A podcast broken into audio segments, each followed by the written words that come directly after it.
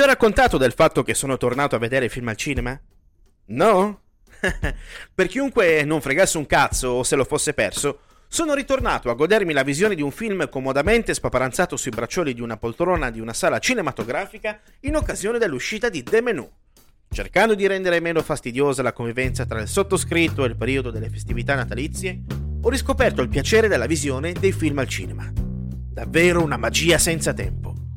Complice il confinamento forzato e lo sviluppo sempre più capillare di Netflix e servizi streaming suoi emuli a portata di un tasto del telecomando, quella fantastica sensazione era quasi del tutto scomparsa dalla mia paletta emotiva. L'ultimo film che ho avuto modo di vedere al cinema, tra l'altro per ben nove volte, è stato C'era una volta ad Hollywood di Quentin Tarantino. Da allora il mondo è sprofondato in un turbinio di fobie, disagi e di ignoranza che si è riversato sul genere umano, o perlomeno quello che ne rimane. E a pagare, tra le diverse categorie, ci sono state anche le sale cinematografiche, e ultimamente devono fare anche i conti con le varie piattaforme di streaming legale. La Dani California con la quale sto uscendo mi scrive se mi va di vederci per uscire. Da alcuni giorni prima delle festività natalizie un altro film solletica la mia curiosità a volermi spingere a appoggiare il mio culo pesante sulla poltrona di un cinema multisala.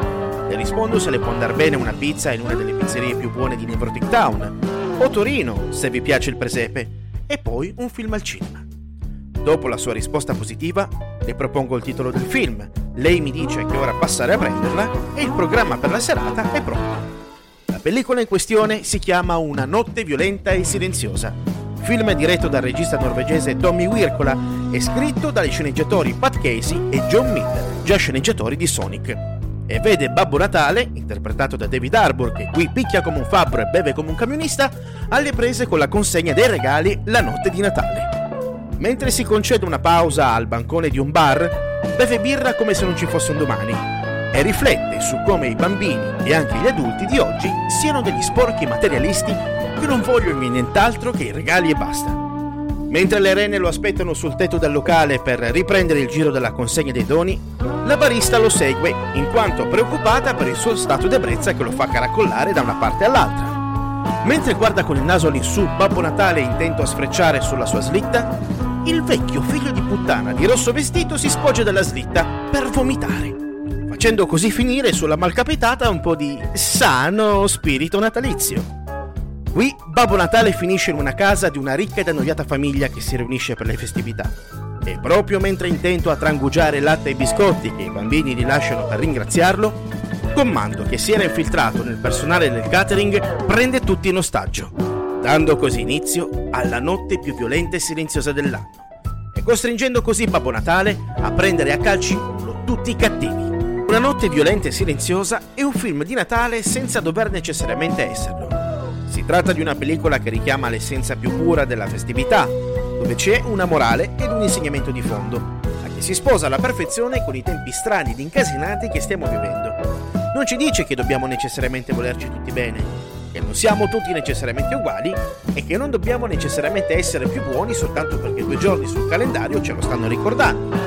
È una riflessione sui valori veri della vita e di come alle volte non farebbe certo male soffermarsi a pensare su come questa società si sia completamente scollata da ciò che ci ha finora permesso ed evitato di essere circondati da involucri di carne senza reali sentimenti. Strizza l'occhio a Die Hard, e questo Babbo Natale è un vero e proprio babbo bastardo che è decisamente molto meglio non far incazzare. Menzione particolare merita il personaggio di Jimmy, signor Scrooge Martinez, interpretato da un John Leguizamo in stato di grazia. Chi meglio di lui? Già bravissimo figlio del malavitoso Calderone che ha ucciso la famiglia di Enrico Tubbs in Miami Vice per cercare di rubare il Natale. Magari il film in questione non sarà un capolavoro natalizio, Magari non sarà una di quelle pellicole che saremo costretti a vederci appiccicati ogni benedetto o maledetto, dipende dal vostro punto di vista, Natale, dai network televisivi che hanno rovinato dei grandi classici. Ma si lascia vedere sicuramente e con piacere per passare una serata che sarebbe stata come tutte le altre in modo alternativo e per trasformare gli auguri natalizi in pestaggi natalizi. E se anche la Dani California ha apprezzato, qualcosa vorrà pur dire, no?